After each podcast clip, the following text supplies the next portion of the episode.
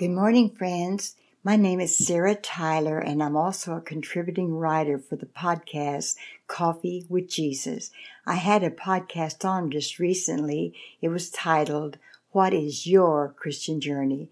But because I'm a blog writer on my sarahtylerauthor.com website, I wanted to give you just a little bit of encouragement today in one of my blogs.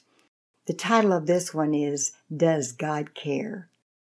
Margie said emotionally with tears streaming down her face as she was unaware of the several hundred others that also sat around her.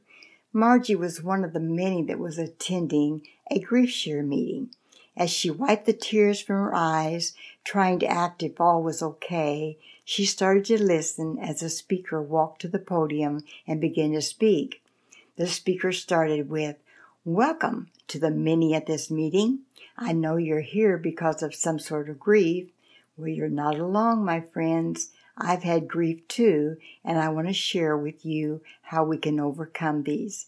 Let me start with if any one of you here had a cure for the deadly disease cancer, would you not want to tell everybody that has cancer?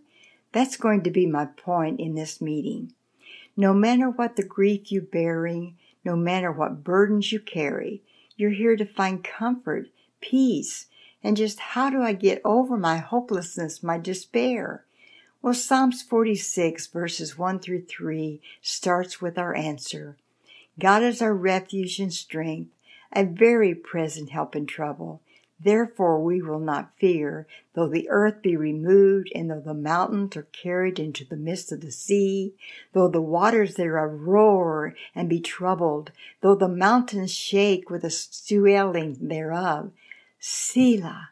This word Selah, I've understood it to be a Hebrew word, and it's used to mean praise or pause and reflect upon what has just been said.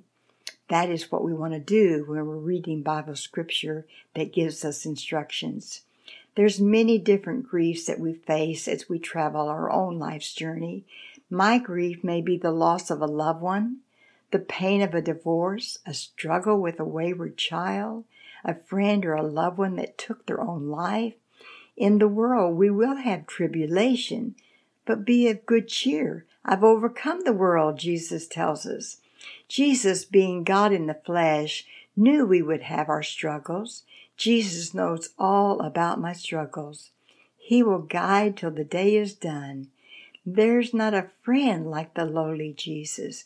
No, not one. No, not one. These are song lyrics from the beautiful song, What a Friend We Have in Jesus. When you've accepted Jesus as your own personal Savior, when you know to whom you belong, then you have that help that you need for your grief. All the griefs that are represented in what we're talking about today will be answered by the blood of the cross. I'm here to tell you that Jesus cares. Oh, yes, He cares. But the God of all grace, who called us to His eternal glory by Christ Jesus, that after you've suffered a while, He'll make you perfect, establish you, strengthen you, settle you, that tells us that in 1 Peter 5, verse 10. Friend, it's all about turning, leaning into Jesus. Knowing whom you belong to will help you know who you are in Christ. He's already won the victory for us. All roads, the griefs we bear, they lead to the cross of Jesus. Let's kneel at the cross. Jesus will meet you there. Friends, I want you to know that Jesus loves you. He always has.